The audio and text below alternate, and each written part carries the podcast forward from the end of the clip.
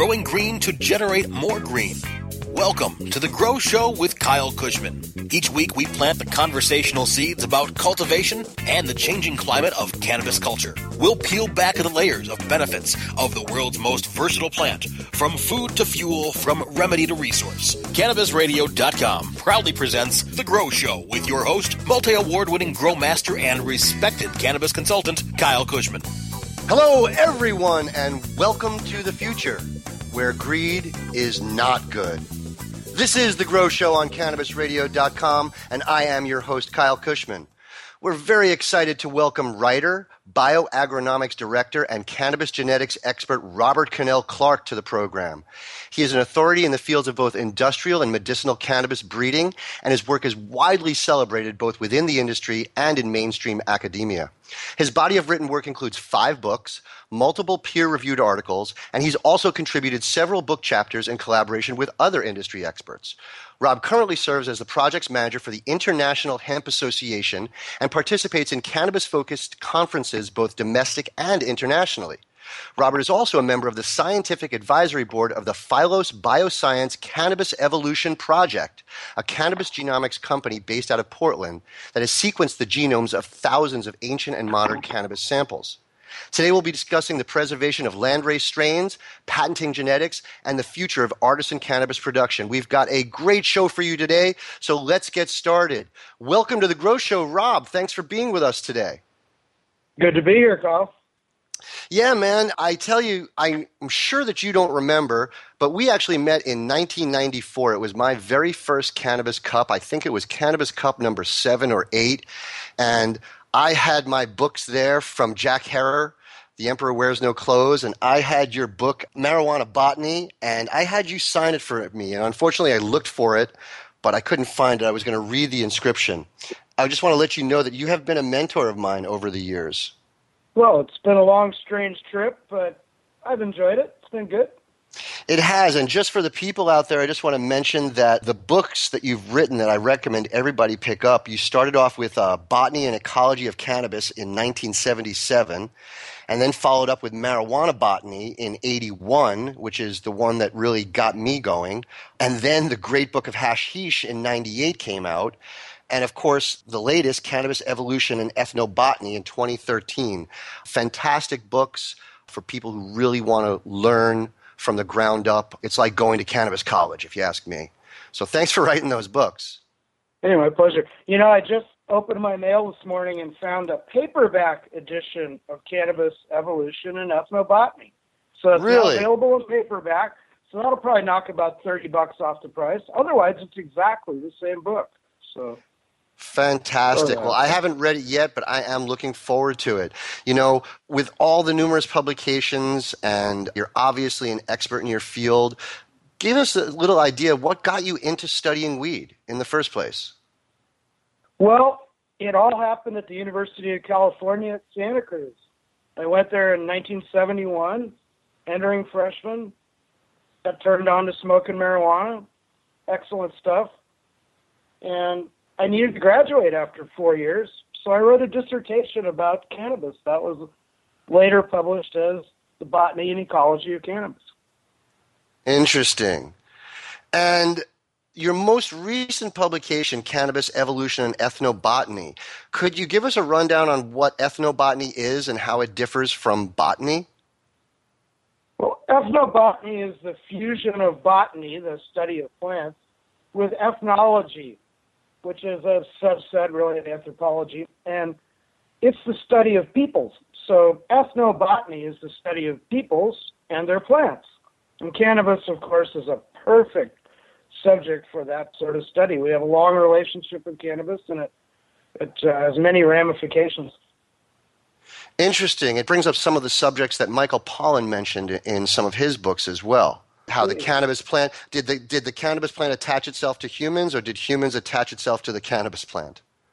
Well, that would depend on how anthropomorphic you want to be in imagining these scenarios. But basically, cannabis was incredibly attractive to humans. And because of that, humans have spread cannabis around the world.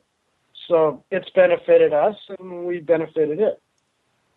Most definitely. You and I certainly would never have met. And I'm enjoying this wonderful career of being a weed aficionado or uh, spokesperson, whatever you want to call it. But I really, really like being able to be myself and spread the knowledge of uh, cannabis every day. Could you please tell us a little bit about the Phylos Bioscience Cannabis Evolution Project? What is it? Yes, it's quite a mouthful. Um, it is. Phylos Bioscience is a company based in Portland, Oregon. They're a biotech company headed by a really smart and wonderful guy named Mowgli Holmes. And their interest is looking at the cannabis genome and figuring out ways to work with the cannabis genome. And one of the project that I'm involved with them is working out the evolutionary history of cannabis. This is something I've been very interested in my whole life, and we have hypothetical models for how this may have happened. But it'd be interesting to use the cannabis genome, the differences between individual plants within the genus cannabis, and try to figure out their relatedness. And one way to do this is to use random segments of the genome. It's a statistical technique, really, more than anything else, but it shows the relatedness between little bits of the cannabis genome between any two individuals. This is not saying that we know that we pull out genes, that we know what they do. This is just random segments of nucleic acids that that uh, speak a language that can be interpreted by machines. And this then allows us to see the relationships between different groups. What's been done so far is, is checking dispensary samples from six states in America. And basically, what's been developed, the model for looking at it, the illustration of it is, is called the Galaxy. You can look it up, Phylos Bioscience Galaxy. You can find uh-huh. it on the internet. And it's fascinating. It shows the relationships between what we are smoking today and the next step will be to get older samples and show the relatedness between, let's say, an original haze and its Colombian or Mexican or Thai or Indian background. Exactly what background does it have? It'd be so, interesting to know. So, absolutely. Are you? Do you have any information yet as to what these differences are? You, have you distinguished differences between ancient cannabis and new cannabis that you can talk about? Not yet, because the ancient cannabis, well, very ancient cannabis is almost impossible to find samples. Mm-hmm. But ancient in our framework is there are samples that came in the 1960s, 1970s, varieties that came, the original land races that came that were our narrow leaf drug varieties called these days sativas.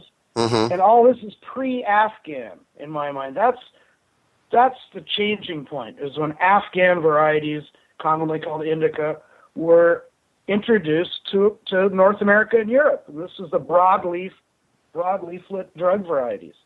That was the watershed right there. That that changed everything for the way cannabis was grown. So that is one evolutionary step, if you will, or at least a step in the domestication of modern drug cannabis that we should be able to see in the genome data. If we don't see it, then we need to look harder. If we do see it, then it will be nice and satisfying, and it'll give us a basis for looking deeper and, and farther back in cannabis evolution. Do you think this is more important in the evolutionary sense of you know the values and the effects of the drug, or was it more valuable evolutionary as in humans would now be more interested in growing it because you know we could grow bigger, healthier, higher yielding plants. Humans have found an appropriate use for cannabis everywhere it's been introduced, whether it's seed or fiber or drug or religion, whatever. And that's the key to the evolutionary path. It's not that we've developed any one thing. It's that we've developed appropriate varieties for different cultures many, many, many times in the history of the human cannabis relationship. So hmm. each time it's different, and each time the plant provides what we need. That is really, really interesting. I'm sure we, we got some he- heads out there that are just spinning. My next question is why is genetic mapping of the cannabis plant important, and what can we do with this information? Well, we could do a number of things. That evolution project is is one aspect, a really academic aspect of of genome research. Genome research in general, what people want to do is find the genes that determine different phenotypic traits in cannabis or any other organism, and then be able to use these genes, this genetic information, to either, in the case of cannabis, make improved varieties possibly, varieties that uh, produce rare cannabinoids, cannabichromene, cannabigerol. These these compounds are rare in cannabis the way it is today. Those are words I've never heard of. Could you say those two words again? CBC, that's cannabichromene. Cannabichromene. Another cannabinoid that might have very interesting medicinal effects, for instance. Cannabivarin, tetrahydrocannabivarin. This is a three carbon cannabinoids, three carbon side chain instead of five carbon like like uh, THC, and that also has possible medicinal effects. Cannabigerol, that's CBG, that's another one. This is uh, sure. Uh, that's that's the precursor to all the rest of these cannabinoids. But to have a variety where that builds up rather than being converted to the other cannabinoids, that would make interesting possibilities. So lots to do once you know the gene sequences that determine the production of the biosynthesis of these different compounds. That'd be one example. There is, and I'm sure you believe, as I do, that in the near future there are going to be very many extremely beneficial drugs that are going to be derived from the cannabis plant. Am I correct? No, I would think so. the The problem has been that there really hasn't been a reason to perform the research, the clinical trials, in the mm-hmm. case of medicinal research, that need to be made. This is always going to be a problem. well, we're getting we're getting closer. We've got the DEA and FDA in collaboration finally decided to approve the PTSD studies. So that's a step that's forward. Positive. positive step indeed. And maybe even monumental. I mean, it's a big turnaround from just a few months ago in their rhetoric. Exactly. And what the important part there is not that they're going to begin the trials. That's important. Clinical trials are important. That's how we base our, our trust in medicines. But the important part is that they've recognized that veterans can now claim this in legal states where, where medicinal cannabis is legal. That's the key thing. It's about access. It's not about learning. Clinical trials are to corroborate what we already know. We don't do clinical trials to figure out what's poisonous. We do clinical trials to figure out what's beneficial based on what we already know from unofficial human trials. That's called smoking pot. Okay? Anecdotal, as they would, would, like to call it. Anecdotal is an insulting way to say it. An anecdote is a is a story that's not believable. So let's, let's call them N of one experiments or whatever you want. But we know it works. Okay. So to wait for clinical trials to approve access is wrong, in my mind. I agree. You need to have access to begin with, and that's what they've just done for PTSD. And this is all because they're veterans, and it's all because it needs to be done, and it's all the right thing. And this is the kind of steps I like to see taken. Later on, they'll have the clinical trials, they'll show why it works. They'll show that it works, but we already know that. But they'll show why it works, which is really cool. That's science, and that's what we need to find eventually. Yeah, man, this is this is really cool stuff. I'm having a really good time. I'm sure the listeners are too. We're going to take a quick break to show our sponsors some Grow Show love. So sit back, take a quick toke, and we'll be right back with more Robert Clarke. The Grow Show with Kyle Kushman will return once we cultivate through this short commercial break. The next generation of vaporizers has arrived. Vuber vaporizers are blazing the way with unparalleled technology for oil, concentrate, or dry flower pens. Providing unsurpassed customer service and expert craftsmanship, Vuber vaporizers use cutting edge technology, providing a power packed, smoother vapor with a lifetime guarantee. Experience vaporizing the way it was meant to be the Vuber way.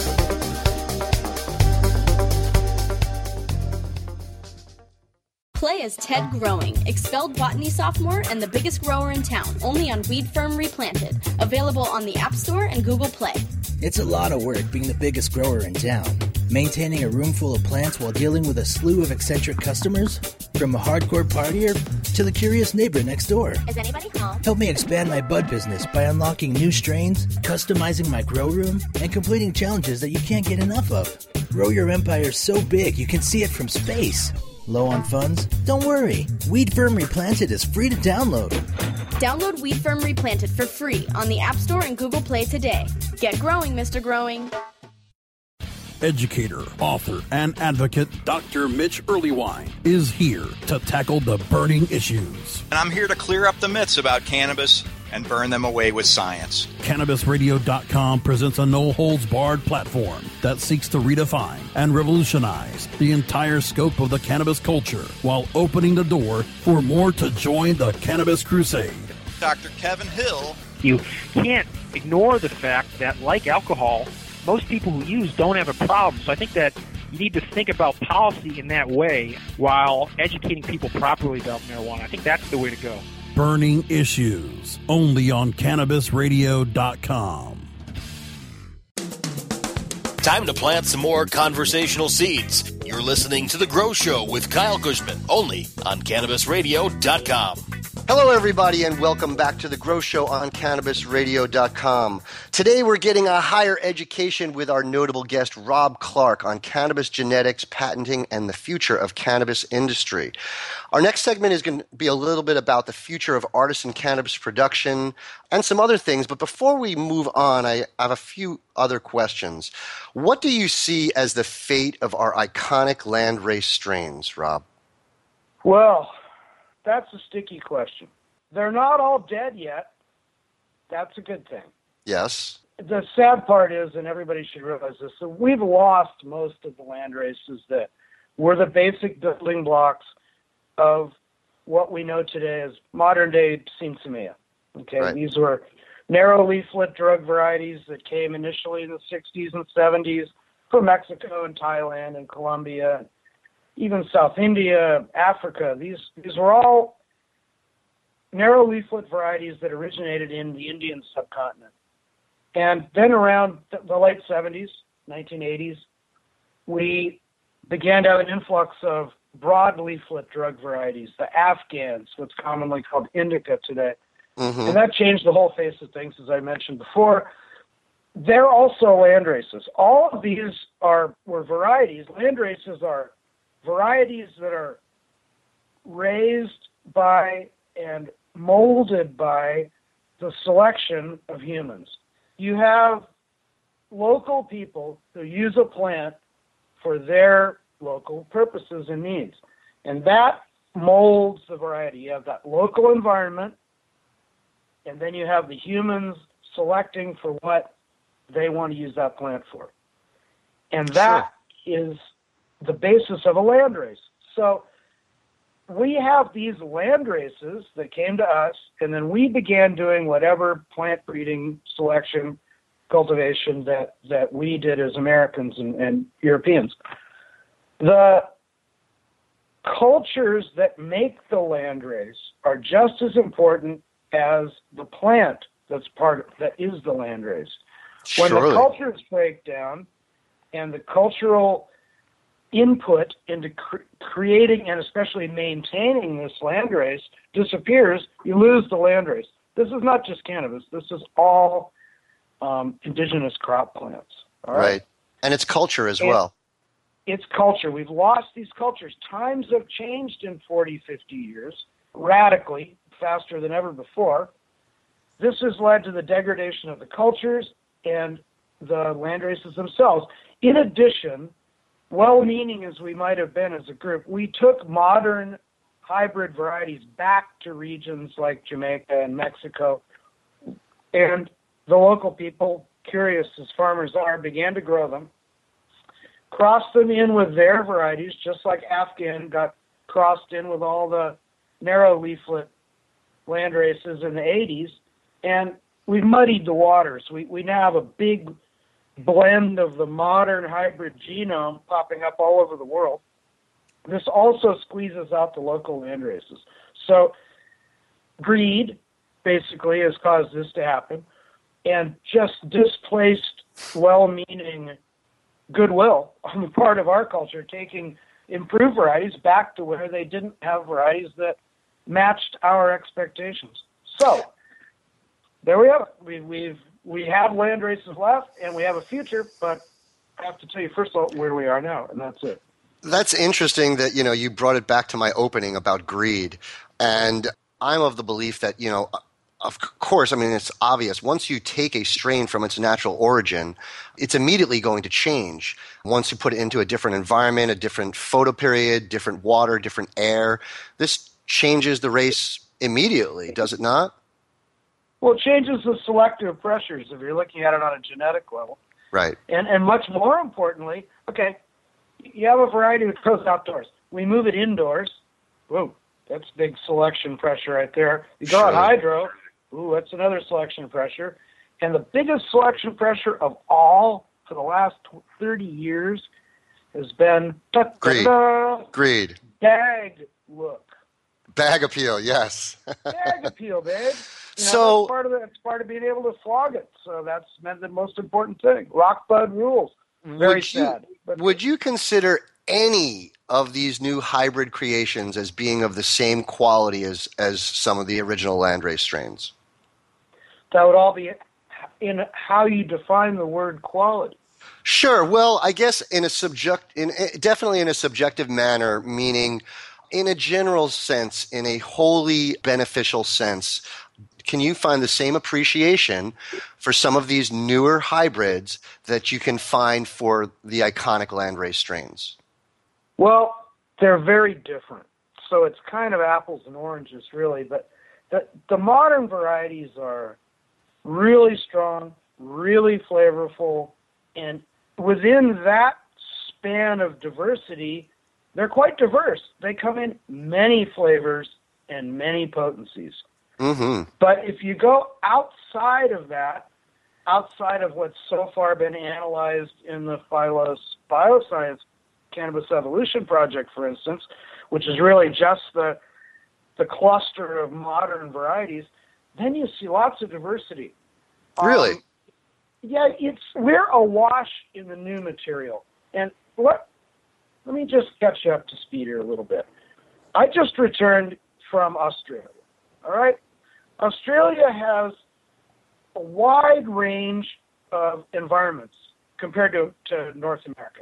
They don't have places that are quite so cold, but they have places that are much closer to being tropical. A lot of semi-tropical areas. They're humid, mm-hmm. and they're uh, long seasons, and Afghan varieties, the, the Afghan hybrid varieties, the ones coming out of Europe and North America for the last 20, 30 years, don't do well in large parts of Australia. Where they do do well in many parts of North America, especially indoors. But mm-hmm. the only place they'll work in in uh, non-temperate parts of Australia is indoors.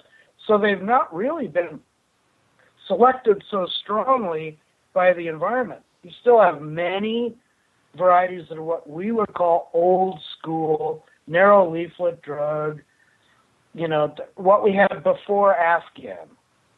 And they still have a lot of that there. They call it bush. The, the Indo is called hydro.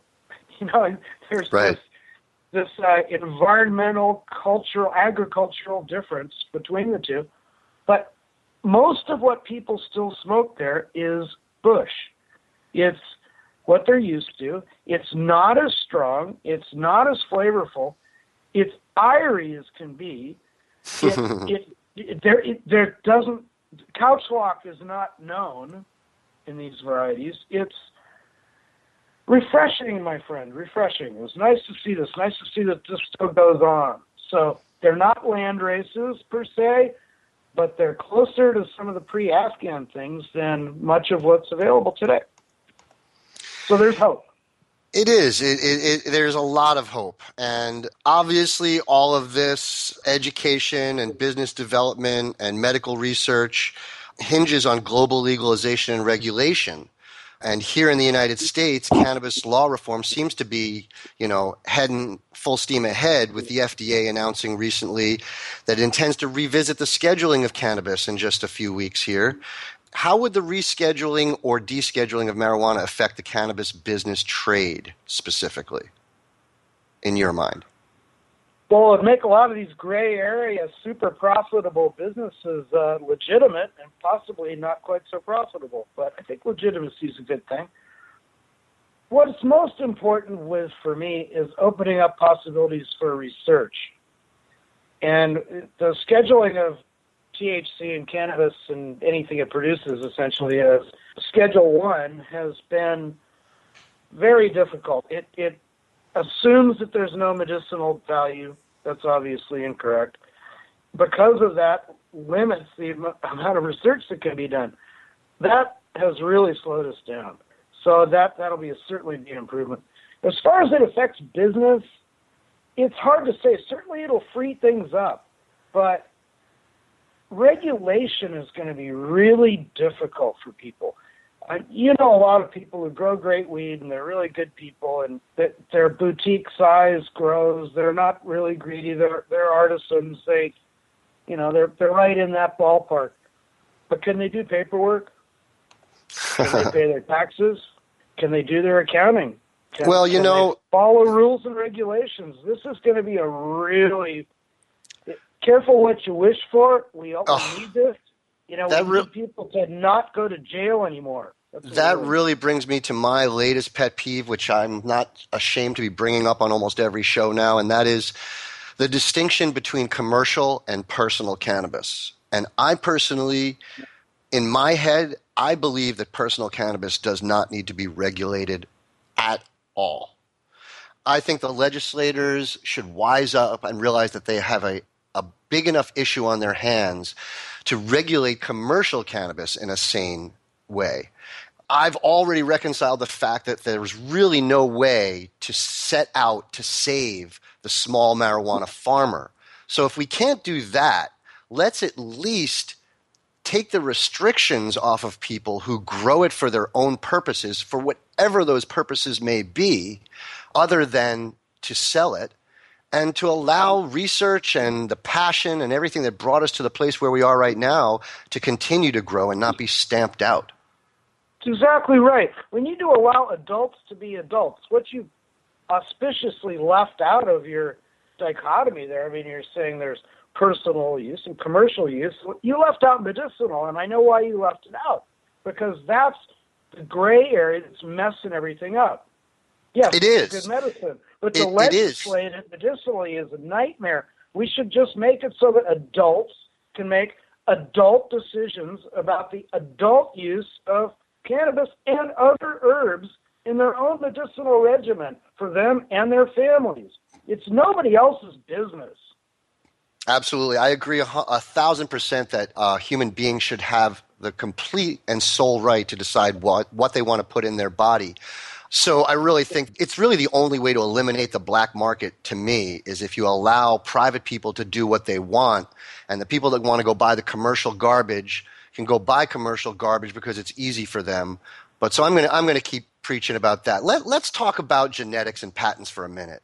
Why would a breeder patent their strain? What are some of the major obstacles of patenting cannabis strains at the moment? Well, two questions. Why a breeder would patent their strain is because they perceive that somehow that will protect their investment in having created that strain, whether it be tulips or cannabis. The problem with trying to have any intellectual property rights on cannabis is that in many jurisdictions it remains illegal, and therefore it is not on the list of plants that can be patented, if you will. That's sort of the wrong term, but commonly used one. In America, in particular, this is difficult. There are Europe and other parts of the world you can seek plant breeders' rights on cannabis varieties, but this is all just the wrong approach. It to get a patent granted, not necessarily on a plant, but to get a, a process patent granted these days is pretty easy. The bugaboo is is when it's challenged. So you spend X amount on getting your patent and spending it on your patent lawyer and doing everything to the best of your abilities. Then somebody comes along with more money than you and spends 10 times X to challenge your patent. And that, so really litigation is where it all comes down to. There's far too much litigation in the world already, frankly. So there's a different approach, and this is what Phylos and other genome groups are are saying in America. You can identify the variety you have. It would be called verification rather than certification. You can show genome wise that somebody else says the same thing you have. You can establish that you were there first by registering your variety with one of the groups working in the States. Phylos is a good example. And then you can show that it was already out there before somebody else claimed it. Okay? That's what we're calling defensive property rights. You're making it part of the public domain so that everyone owns it. How could somebody say they own Blue Dream? Everybody's got Blue Dream. Okay, just one of thousands of examples I mm-hmm. pull off the top of my head. It is public domain. You have it, I have it. You know, so all you can do is get Blue Dream sequence, gen- genome sequence, in the public record so that it shows that, and somebody else can't come along and say Blue Dream is mine, or actually, I call it, you know, Irving, and Irving's mine, but actually Irving is Blue Dream. So, you know, this is this is a way of defending things so that people can't get them. It's not a way of defending things so that you can keep other people from getting it because it's sure. kind of too late for most of that. If somebody has something they've held close to the chest, something they started with original land races and have never really let out, there's a chance when rules change that you'll be able to patent those things effectively. But at the moment, that's really not the case. Well, this is a sticky situation that we are talking about with Robert Clarke. And if you are enjoying this conversation, please stay tuned. We have to take another quick break for our sponsors, and we'll be right back. The Grow Show with Kyle Kushman will return once we cultivate through this short commercial break.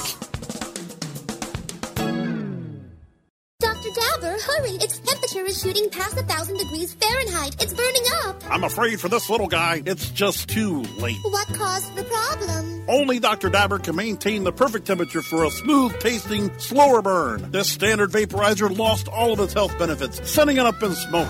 So you're telling me that most vapor pens burn so hot they produce smoke, not vapor? Correct. Keep away from those standard vaporizer pens and turn to Dr. Dabber. Doctor's orders. Less heat, more flavor. Great websites today need expert web design and development and need to be e-commerce ready and mobile friendly. But building a marketable and profitable website can be an uphill climb. Ready to make your new website or replace your existing website? Think Orange as the new way to get in the black. Orange Hill Development works with Fortune 500 companies and offer the same top quality development service at a fraction of what other providers charge. Brands like Absolut, Carlsberg, and Nestea trust Orange Hill Development. Find out why you should trust your website with Orange Hill. Contact Orange Hill for a consultation today at orangehilldevelopment.com.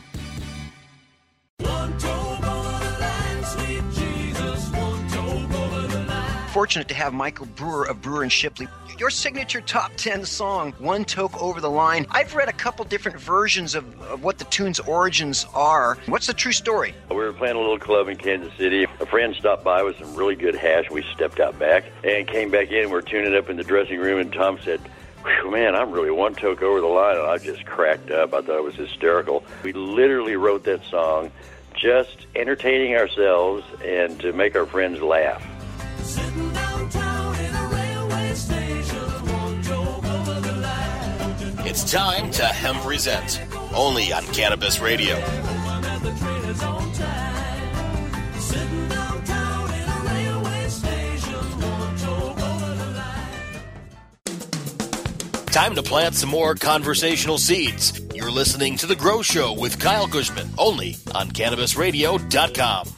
Hello, everybody, and welcome back to The Grow Show with Kyle Kushman. We are talking with friend and mentor of mine, Robert Connell Clarke. Let's talk a little bit about your involvement in the business side of things just a bit. You are the founder and director of the Bioagronomics Company. Would I be wrong in saying that the primary service of bioagronomics that it offers is in assisting people in starting up cannabis related businesses. What exactly does bioagronomics do? Bioagronomics Group is an international consultancy. We're uh, seeking business in any realm where cannabis is becoming normalized. We really don't want to work in the gray area. This is not an area where we're interested. We're looking towards a time when there's more widespread normalization and legalization of, of cannabis. What we can help with is on many, many levels.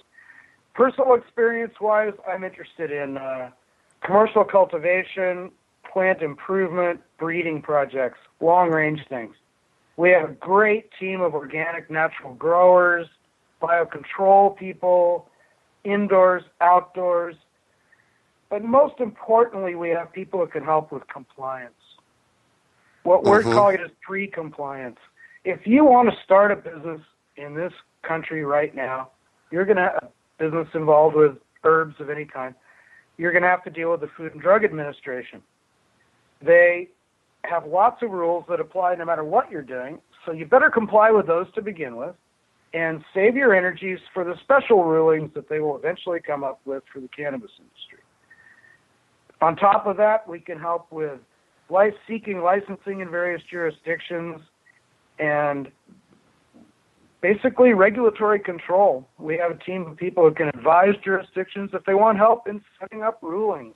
We'd really like to work overseas and as well as working in North America and Europe. So, yeah. Fabulous. So, finally, I want to ask Do you yourself advocate for the labeling of cannabis as medicine, or do you feel like it's a substance that doesn't really need the medicine label? I think the medicine label, although I will say once again that we all know in our hearts and minds that cannabis is a great medicinal herb, effective for a number of indications, we can't go there. We can't put that on labels. As soon as we do, we'll be shot down immediately. Cannabis to me is a healthcare product. It's not a medicine. Mm. And I- as soon as we say it's a medicine, we attract attention from those who regulate medicines. That's their job. See, I asked away- this. Be- I, I asked this because I see that the disconnect for average society seems to be that cannabis is really only the second socially acceptable drug after alcohol. There really are no other socially acceptable recreational drugs, and they're having trouble wrapping their head around that it is a miraculous medicine, but it is also a fabulous recreational substance. Yes, I have a little trouble with the word recreational. It sort of invokes geriatric tennis players dangling joints or something. I, I, I don't quite get that term, but it's an adult use issue. You know, you can decide to call it whatever you want. That is Sure. fun, I guess, is why we call it recreation. But Right. it it isn't always fun, and it, it serves its purpose in other ways. And I think just cubbyholing cannabis into these different terms is is difficult. I really don't like the term industrial hemp much either, but it's less controversial. But it it, it sort of just makes it sound like uh, some odd version of heavy metal to me. I just don't quite get it. But It might not be the best term, but I sure wish we had it uh, available to us here. We are running out of time, Rob, and I want to thank you again for taking the time to come on the show. I had a great time. Can you tell us how best to reach you or where we can catch your next speaking engagement? I don't have anything planned. I'm away for the summer. I certainly will try to attend the Emerald Cup in December this year. What a great event. Everybody should try to, to come into that one. There's going to be a really good event in Sonoma in July, in Hopland, at the Real Goods facility there. I believe they're going to call it the Terpestival near the end of July, maybe the 23rd or 4th that weekend. That'd be a really good event. if anybody's in the area. I'd, I'd uh, attend that one if possible. I don't think I can make it, but I thought I'd give them a plug. Good old hippity Hopland, man. That's a nice place up there in Mendocino. I, I miss it. Absolutely. Man, thanks once again. We are out of time. I want to thank our guest, Robert Clarke, and producers for making the show possible. Please make sure to check out my website, kylekushman.com, where you can find out where to follow me on social media and upcoming events that I'll be attending. You can find new episodes of The Grow Show every Wednesday by going to cannabisradio.com or subscribe to the show on iTunes, Stitcher, and iHeartRadio. My thought for the day be a random act of kindness. Thanks for joining us. I'm your host, Kyle Kushman, and as always, please stay lifted.